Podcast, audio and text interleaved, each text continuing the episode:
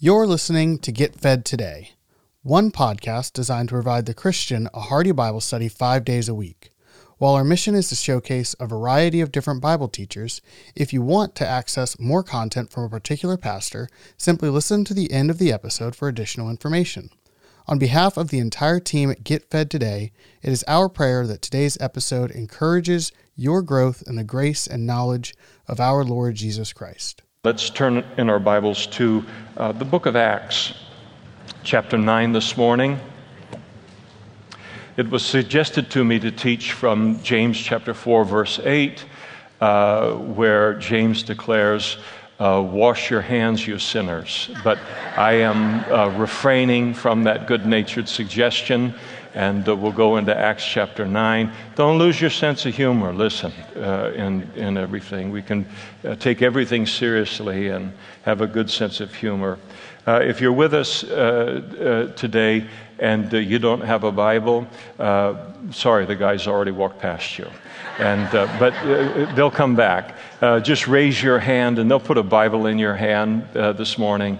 And so you can read along with what's being taught. If you don't own a Bible, make that Bible a gift from the Lord to you today. Um, Acts chapter 9, verse 26.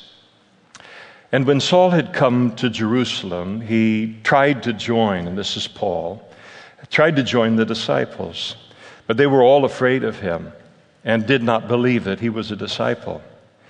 But Barnabas took him and brought him to the apostles. And he declared to them how he, that is Paul, had seen the Lord on the road, the road to Damascus, and that he, uh, had, he the Lord, had spoken to him and how he had preached boldly at Damascus in the name of Jesus. And so he was with them at Jerusalem, coming in and going out. And he spoke boldly, Paul did, in the name of the Lord Jesus, and disputed against the Hellenists, but they attempted to kill him. And when the brethren found out, they brought him, that is Paul, down to Caesarea and sent him out to Tarsus, his hometown. And then the churches throughout all Judea, Galilee, and Samaria had peace and were edified, and walking in the fear of the Lord and in the comfort of the Holy Spirit, they were multiplied. Let's pray together now. Father, we are always um, thankful that the anchor holds within the veil. We are always thankful that you have brought a foundation into our lives a stability into our lives that we would never otherwise know. And it is during extraordinary times like this that we recognize as the whole world is in washing back and forth, to and fro, the chaos of things and, and all that is happening and the panic that is so often represented today. We're so thankful for that that stability, that rock, that solid thing that our lives are built upon. Thank you for the work of your Holy Spirit in our lives. We thank you for our Savior today who has made all of this possible. And Lord, we thank you that come what may in life and come what is in life, that it is well with our soul. Thank you for the deep, deep, eternal, divine sources of joy and peace and power uh, that you have given to us as your children. And we thank you this morning in the name of the one who made it possible. In Jesus' name, amen. Please be seated. Concerning the context of our passage here this morning, Paul uh, is at this point in time, in terms of his history as it's recorded in the Bible, is simply the absolute last human being uh, anybody in the world uh, thought would ever become a Christian. And he is now, by the time you come in the book of Acts to chapter 9, he has been converted following his uh, Damascus Road encounter with the Lord Jesus himself. By the time uh, uh, of the events of, of chapter 9, he has now been engaged in a three year period of preparation by the Holy Spirit for God's call upon his life. That preparation occurred, as we know from elsewhere in the New Testament, in uh, the area of Arabia. And so, these three years that have been, Paul has uh, lived uh, solitary in this regard as God has given him uh, uh, the ability now to learn the fullness of what would be the message for the rest of his life, and that is the gospel. And then, in addition to all of that happening in the three years, there was the preparation of Paul's character. So that it, when he finally began his public ministry, he would have a heart of love. He would have a heart uh, uh, of, uh, of kindness. He would be a gracious person uh, in order that uh, he would be able not only to carry a message of grace and love and forgiveness from God, but that he would carry it uh, himself, being uh, a messenger who had been already deeply impacted and conformed by uh, those things. And now in our text, Paul returns to the city of Jerusalem. And he does so for the first time since becoming saved. So he's been absent from Jerusalem now for three years. And the last time anyone had seen him in Jerusalem, uh, he had been uh, a frenzy. He had been a, a Tasmanian devil of activity, of just uh, breathing out threats and murders against every Christian in the city of Jerusalem. He was wreaking havoc upon any home churches, all churches, the homes of, of Christians in the entire city. Imagine he was uh, beating down doors of individual homes where Christians lived and entering in. I mean, this is the Apostle Paul that we love and we respect uh, following his conversion, but never minimize what he was and would have always remained apart from that salvation. Imagine the, the arrogance, the pride, independent even of the violence of his heart, of beating down the door of another man's house and going in and taking that man uh, by mob, and then taking his wife and his children and putting them in chains and imprisoning uh, them. And the language that's used to describe that period in Paul's life in the book of Acts, the Greek language that is used is language that is used for a wild animal, a bloodthirsty, savage animal. And that's what the Apostle Paul was this bloodthirsty, crazed, uh, wild animal in religious garb. And then, unsatisfied with all of the persecution that he meted out against the Christians in Jerusalem, uh, only creating a greater bloodlust within him, he determined to wreak havoc among the Christians in the city of uh, Damascus and, uh, and uh, intent upon going there and, and entering every house and dragging people out of, uh, of, of, those cities uh, uh, and their homes uh, as well. And he pinpointed Damascus as the place to continue this savagery of, of his. And, and his stay now in, in Jerusalem, as it's described here. And of course, he gets saved on, while making that trip to the city of Damascus. And all of this has happened three years earlier. And now in chapter 9, his stay in Jerusalem at that time, as we read it here, wouldn't be a long one. Only about 15 days before the Lord would allow the persecution of the Hellenistic Jews in the city of Jerusalem uh, to rise up against Paul's preaching of Jesus as the Christ and as the Messiah and the Savior uh, of the world, and then them wanting to put him to death by virtue of his testimony to Jesus as the Messiah, that then uh, those in Jerusalem would direct Paul back home to Tarsus, his hometown, and, uh, and all of it uh, there as he goes back to Tarsus and the events of, of Jerusalem, all of it in preparation for the great events that would occur in his life associated with the city that he would end up landing in ultimately, and that was the city of Antioch. And from Antioch, he would go out on his three great missionary journeys. Antioch was the great missionary church of the uh, early church.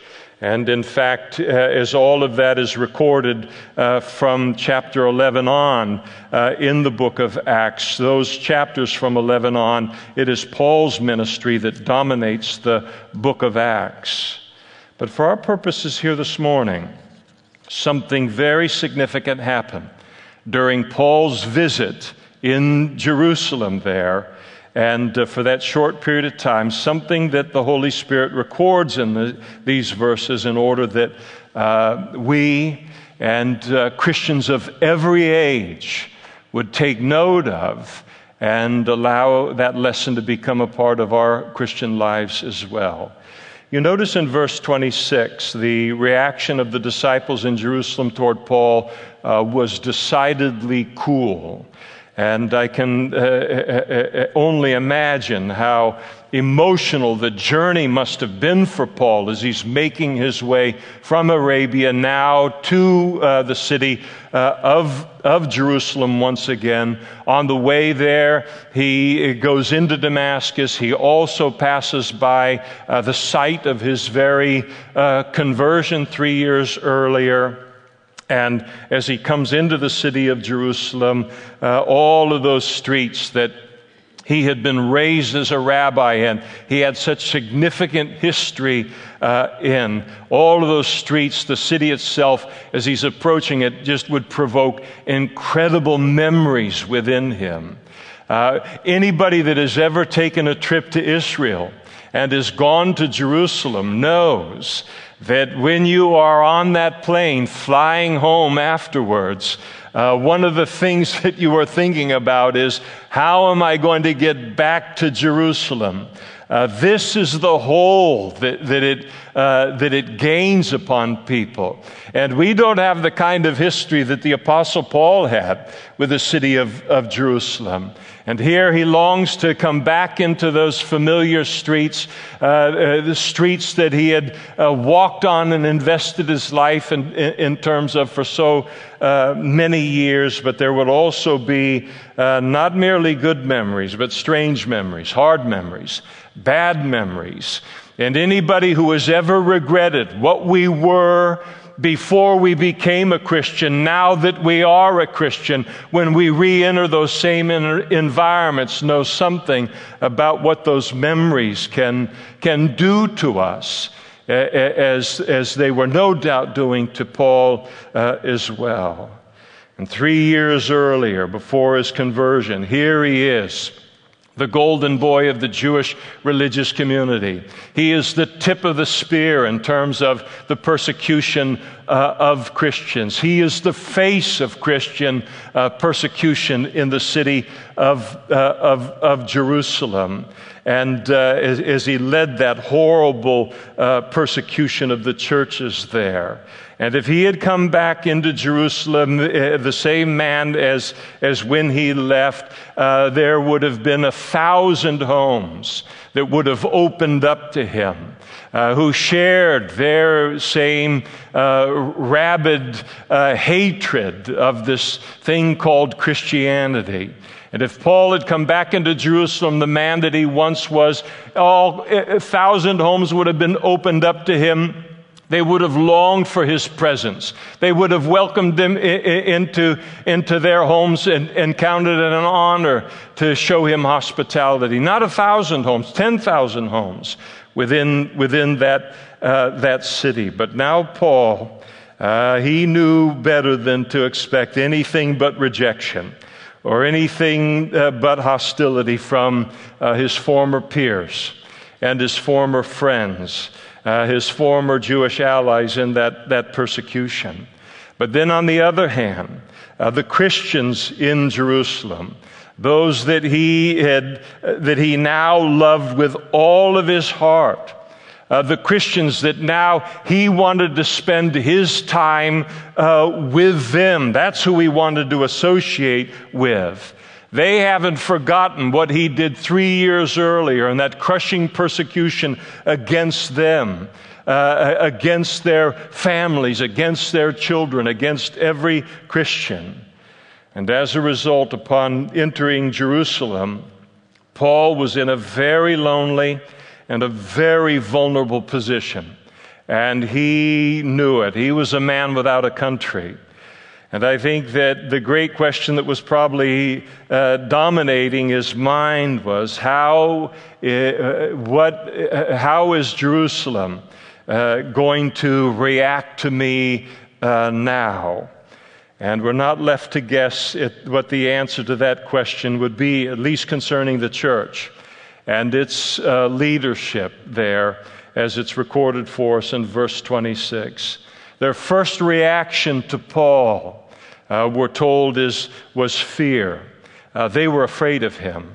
Uh, their second reaction, we're also told there, was unbelief.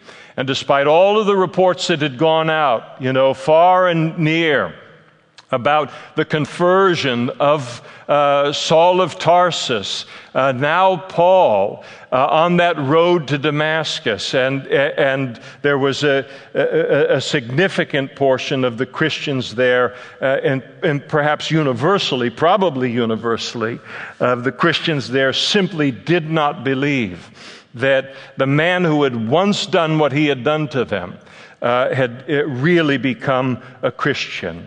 And of course, their reaction was completely natural, uh, completely understandable. And the change that occurred in Paul's life was so dramatic that perhaps they thought, uh, as any one of us might, that he was up to something fishy here, uh, that he was merely laying the groundwork for a second persecution.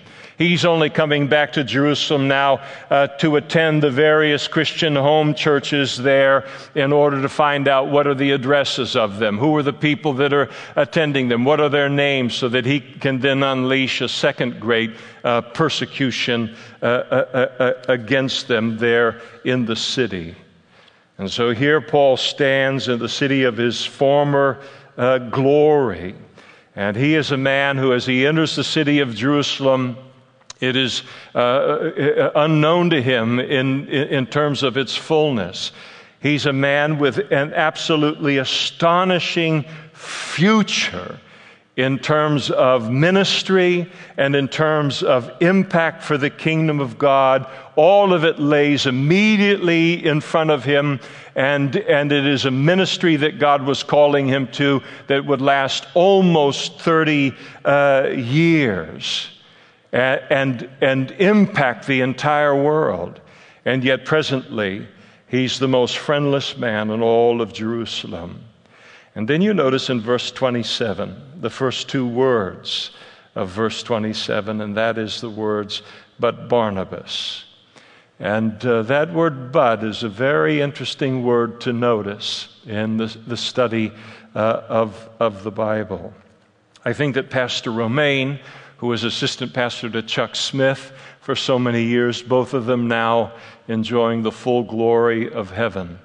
But Romaine used to talk about uh, the fact that when people would come in for counseling, and uh, maybe a husband and wife, he did a lot of marriage counseling, and people would begin to lay out their story and this and that and the whole thing and lay the thing out. And he would listen to all of it, but he would wait till he heard the word but. And the moment that he heard the word but, he realized now this is the real issue. Uh, none of the rest of it was the real issue. This is the real issue. And so often in that kind of a context and in life, the word but means exactly that. Forget everything I've just said. Now, this is uh, the real uh, gist of, uh, uh, of the matter uh, here. And when it says, but Barnabas, the idea is now here is Barnabas in contrast to uh, the reaction of all of the other Christians, including the apostles, um, to uh, the apostle Paul. And while their reaction uh, in terms of the apostles and the church at large was completely understandable, I mean, absolutely natural. I mean, who couldn't understand that? But in Barnabas, there was one person on the scene in Jerusalem, and it's only one that we know of, uh, whose reaction was supernatural to, to uh, Barnabas, uh, to Paul.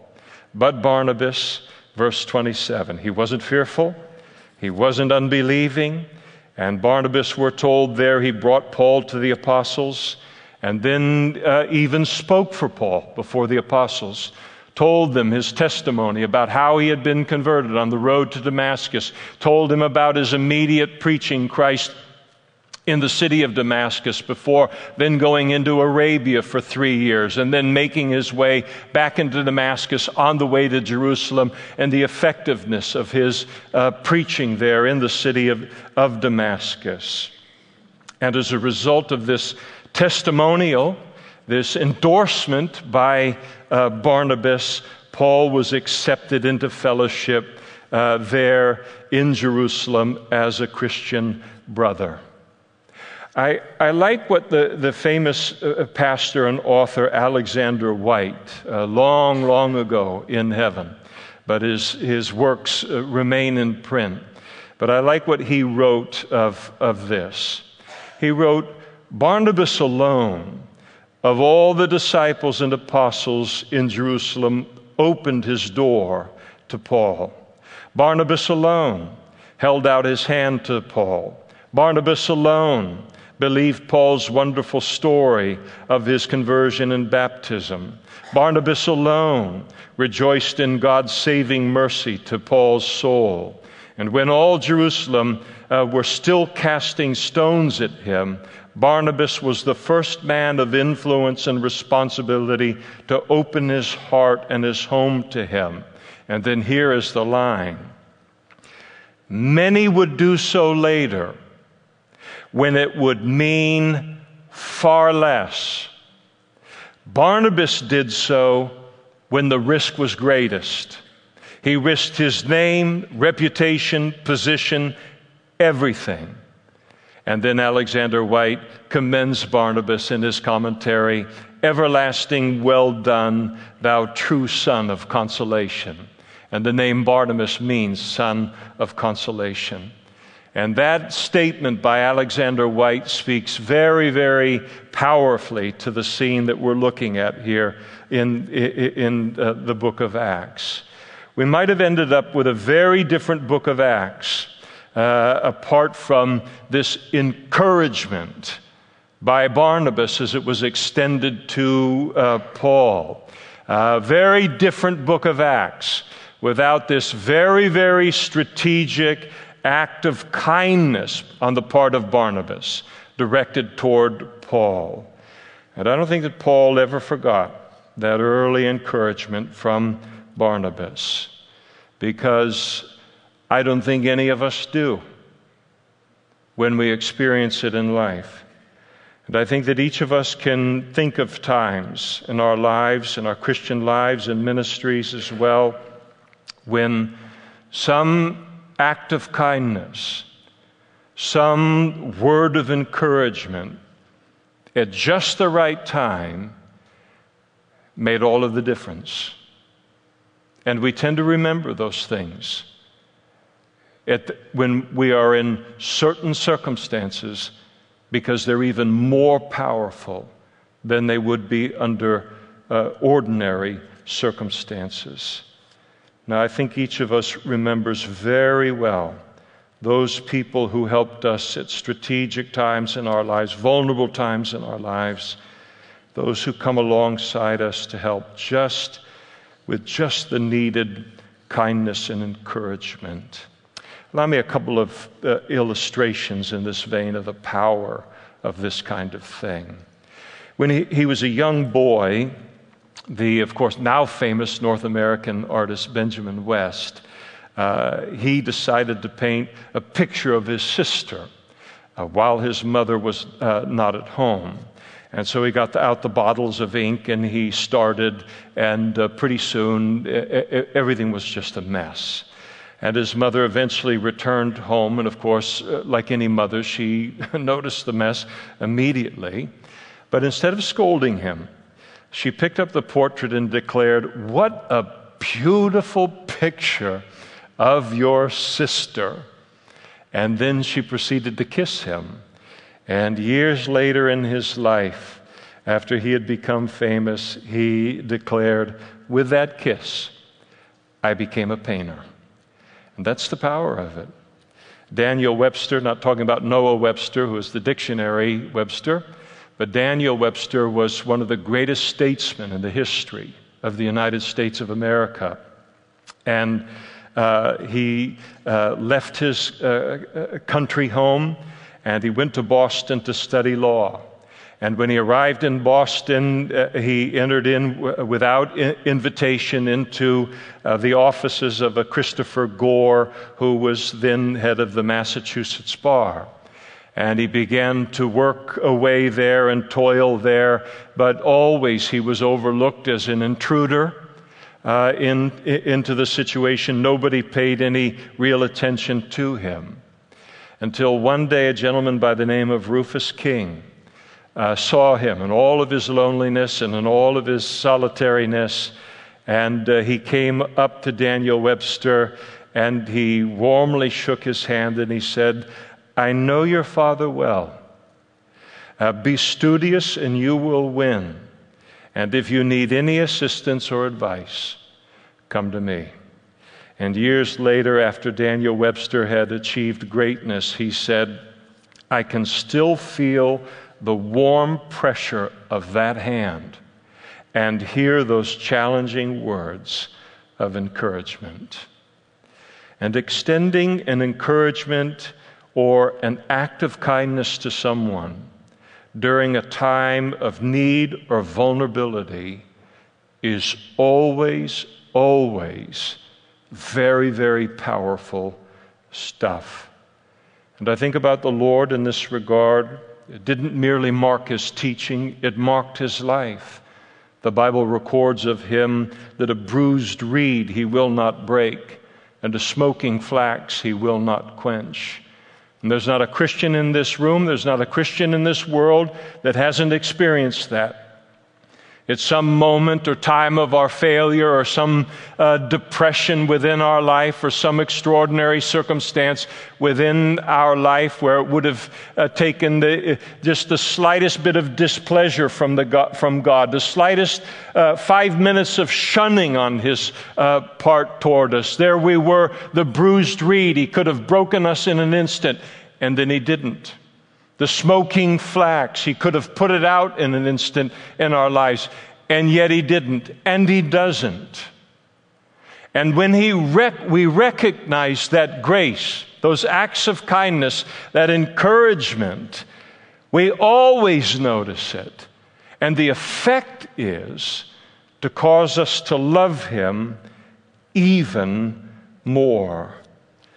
And we recognize our own need so often for encouragement. We recognize our own need, neediness for acts of kindness uh, uh, on the part of others uh, toward us. And that's okay.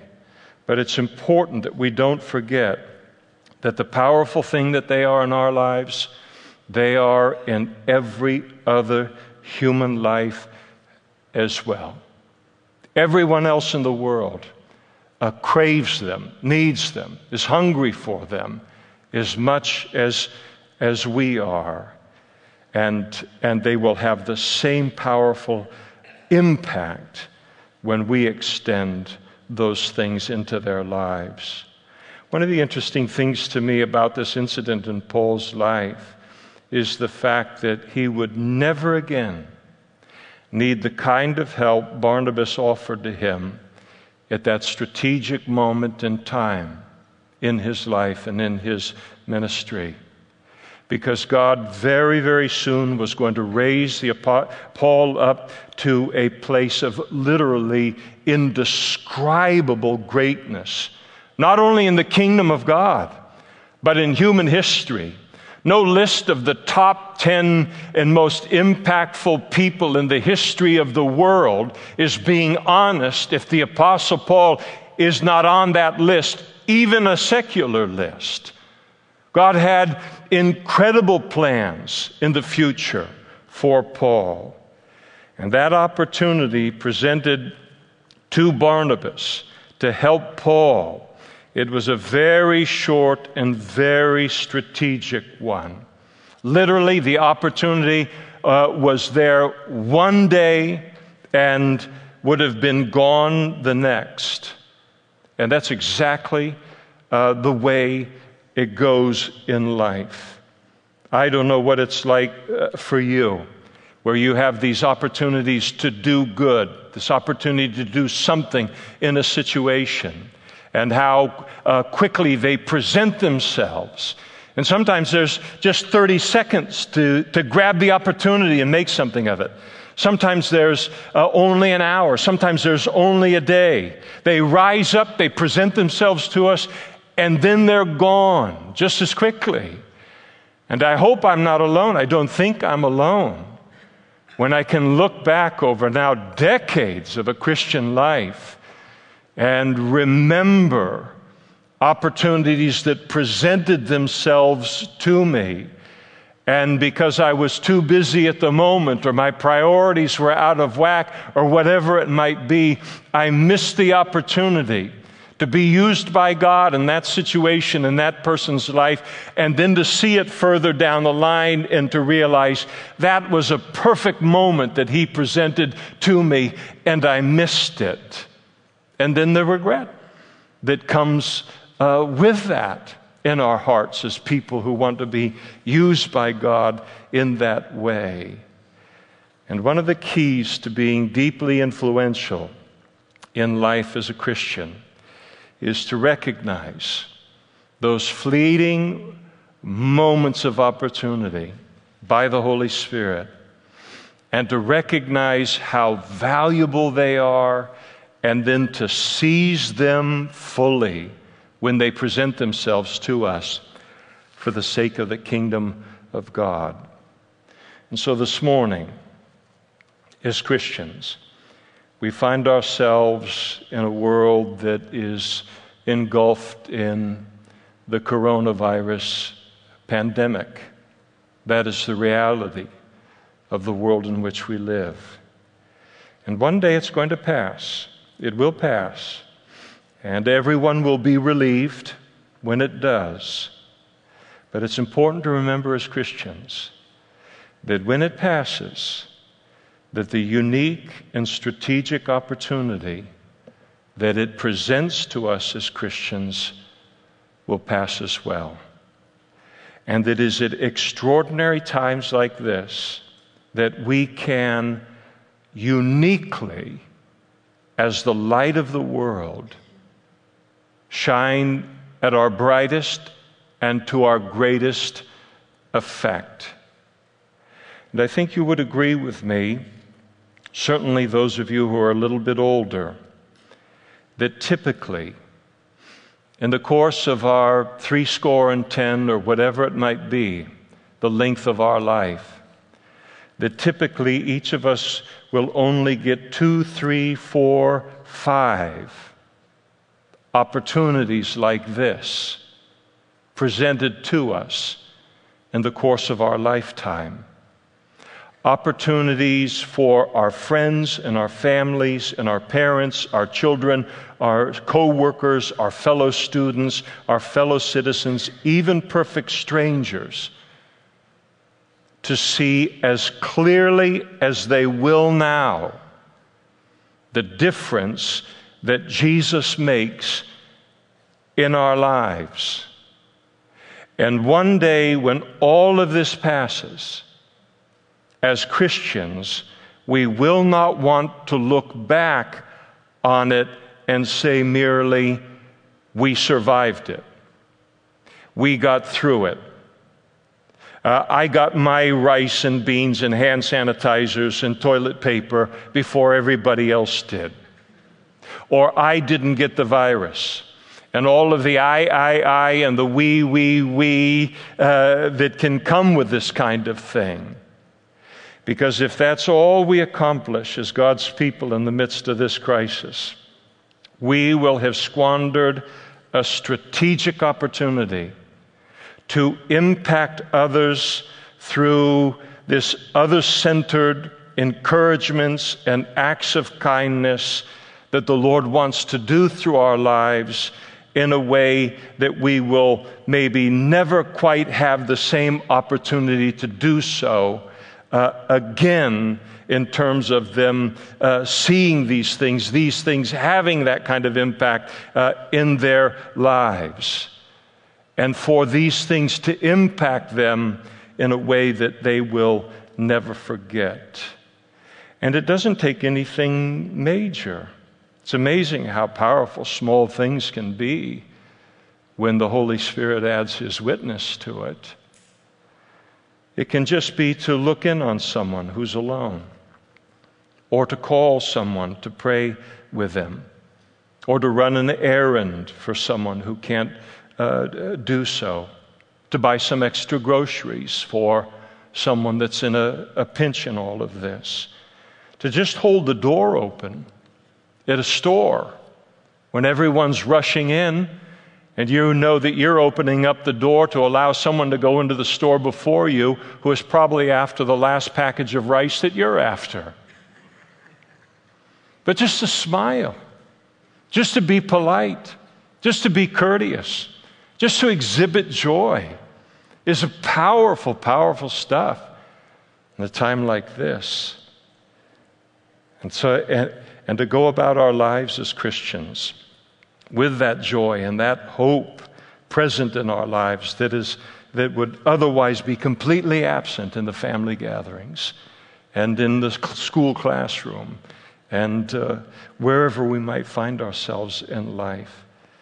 And to just simply show some extra patience and compassion and love toward people. And that's powerful stuff in the hands of the Holy Spirit. I have to remind myself that not everybody in the world is a Christian. And they're not operating and processing any of this with the kind of hope or perspective that I possess. And to be patient with them and understanding that. Sometimes it can be very, very ugly, but there's a place for compassion in it as well.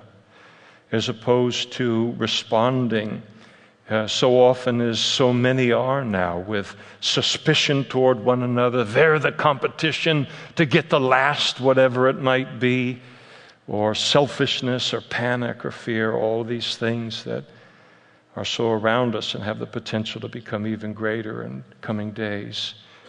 So let's be careful of fear, let's be careful of greed. Those two emotions are the easiest emotions in the world. Maybe next, uh, only lust can, uh, is on a par with them for being manipulated by the world and the flesh and the devil and taking us into places and to doing things that we will deeply, deeply regret and in some way mar our Christian witness in this season. Paul wrote to Timothy and he said, for God has not given us a spirit of fear, uh, but of power and of love and a sound mind.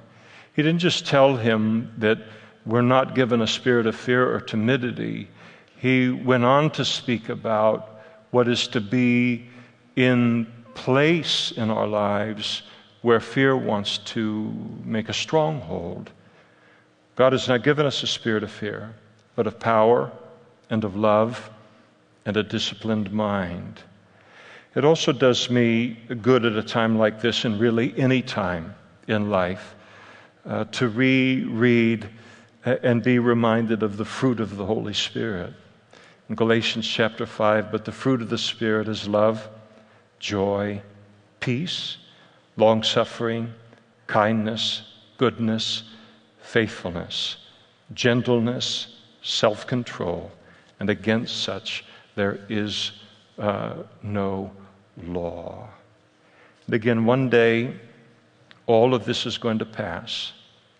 And what we want is Christians, what we will long for in that day is to be able to look back upon it as a strategic moment in human history that was entrusted to us by God and then during which we took full advantage of it as an opportunity to share the gospel with people, the reason for our peace, the reason for our hope, the source of our joy as we're facing all of the same things that they are as well. And then also to be God's eyes, His ears, His mouth, his hands, his feet, the body of Christ in the midst of all of the great need that is around us now and will be around us in a greater measure as things progress. As opposed to coming to the end of all of this and looking back and being confronted with the fact that we have frittered away by being completely consumed about the we and the I, just like everyone else. And that is a feeling of deep regret that all of us want to avoid. In this vein, Jesus taught when he was asked, What's the greatest commandment in the law of Moses? And he answered and he said, You shall love the Lord your God with all of your heart, with all of your soul, and with all of your mind. This is the first and great commandment. And the second is like it You shall love your neighbor as yourself. And on these two commandments hang all the law and the prophets. And so may God give each of us the, the sensitivity of Barnabas in all of this, who knew the power of truth, the power of an encouragement, and the power of an act of kindness and a strategic time of need and it can change a life. And it did change a life in the Apostle Paul. It can change a future in a person's life. And I don't share what I've shared here this morning to is just kind of some kind of a trite answer to the hardship that surely lies before the, world yet today, and our country, and our state, and our county, in all of this. Um, and I don't say these things this morning because I don't think you already know them. I'm not preaching down to anyone. I share them this morning because I felt that's what God wanted me to share. It'll be very interesting if you're like me and you go online and download sermons and listen different things to see all of the different places in the Bible that God will take all of the pastors of these various congregations and deliver a word to those congregations in the light of these circumstances.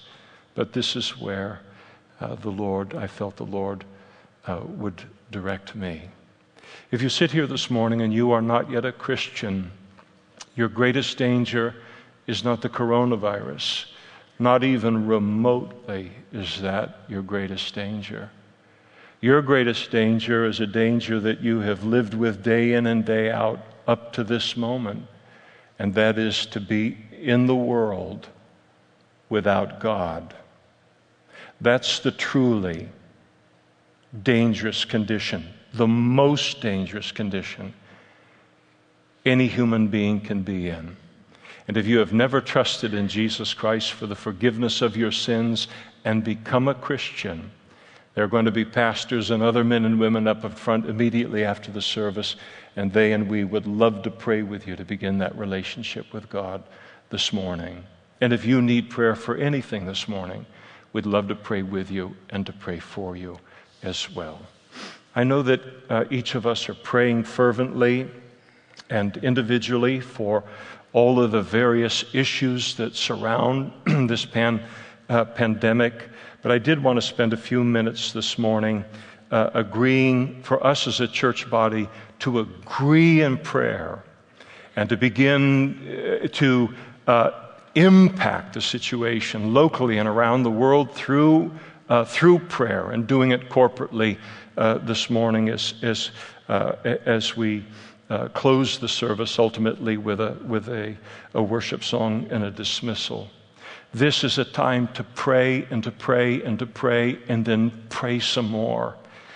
And to pray for everything that we watch on television and we see on the news and every bit of, I mean, we'll all go into a panic attack based upon, or on the internet or, or on the radio or whatever it, it, it, it might be.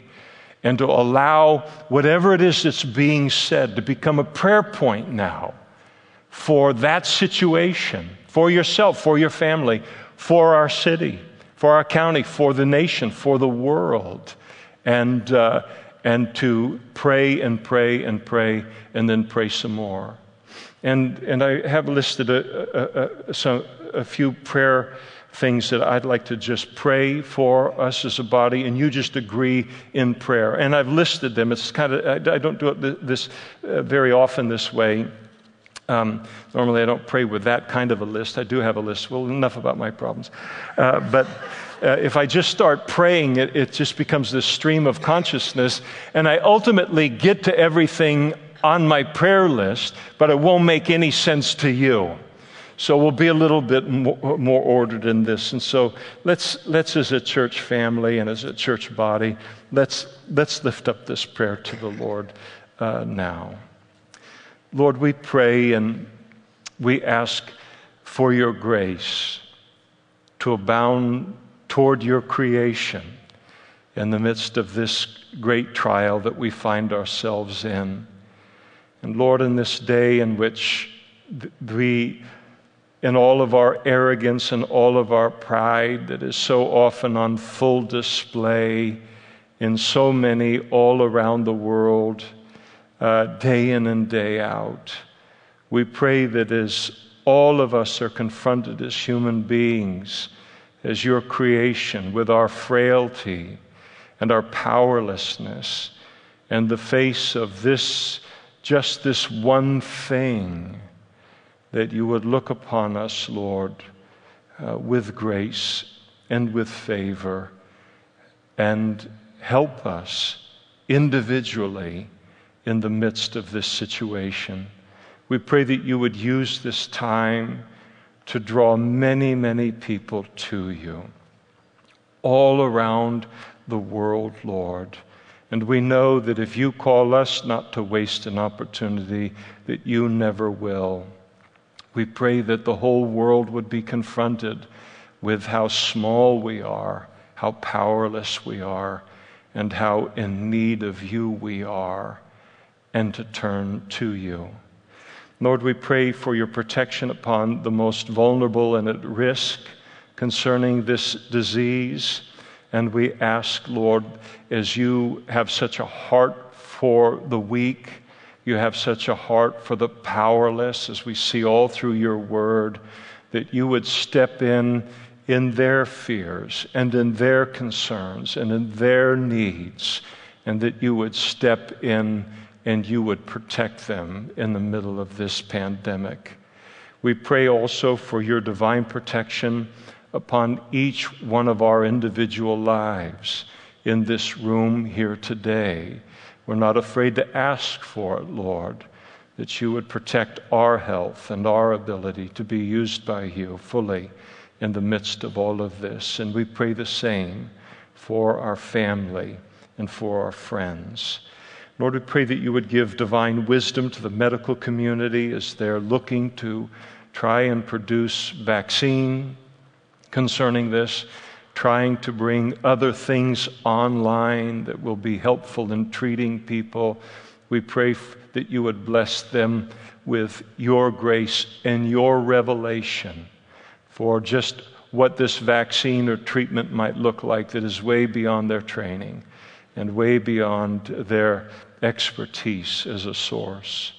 And we pray also that for proper medical care and healing of uh, the victims who have already contracted the disease, and especially those who are in real trouble, Lord, with, with the disease and the hospitalizations and all, not just here, but all around the world.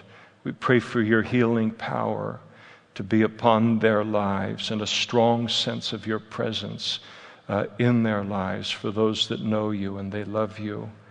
We pray also that you would give our government leaders wisdom in their decision making. We can't imagine the responsibility that weighs upon them to make decisions that affect millions and millions and tens of thousands of people. And they're just human beings, you know that. And we pray that you would supply them with supernatural wisdom and discernment in all of their decision making at this time. We pray also for our health community, for protection of our medical community, our first responders, the doctors, the nurses, everyone in the medical profession that now is the thin white line on all of this.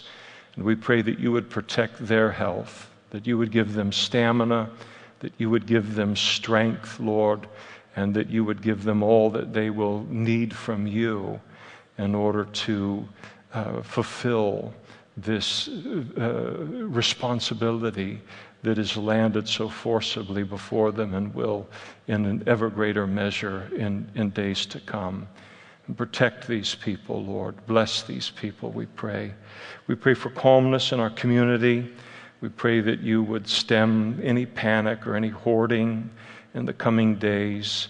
And we pray for us in the light of your word this morning as Christians that you would help us, help us, help us, help us not to fritter away this opportunity to be used by you in some large or small way for your glory, Lord, and for your purposes in your work, your desires in the midst of all of this, in the places that you have put us and strategically placed us in life. We also pray that you would help every Christian, ourselves included, to be quick to share your gospel, to not keep a secret the source of our our peace and of our joy and uh, uh, of, uh, of the stability that you have brought into our lives. And we pray that as we would share the gospel, that it would, um, that, that the circumstances would give it a hearing, Lord, and a consideration, and to be believed upon in a way that someone might not under different circumstances. And Lord, we um, pray that you would uh, anoint us and bless us individually in your calling upon our lives in the coming days, each of us in this room and, and beyond. We surrender our lives to you. We want to be used by you. We don't want to miss a single strategic moment, and we pray for you to anoint us by your Holy Spirit to give us a sensitivity to what you're putting before us, and that you would grace us to be able to model a different kingdom in the middle of this kingdom and to do so for your glory. And before I close here in prayer this morning, I just want to give you a minute in your own personal heart to maybe pray for someone, pray for yourself on something. Maybe you haven't prayed for yourself yet in all of this, some need that you have, some vulnerability, or someone in your family, some parent you're concerned about, or some other aspect of of all of this that is on your heart, and uh, but I haven't prayed for. Let's just silently take a, a moment here for you to lift that up to the Lord from this place as well. Thank you for listening to Get Fed Today. Today's sermon comes from Pastor Damian Kyle. If you enjoy the message, you can access more of Pastor Damian's teaching ministry by visiting ccmodesto.com.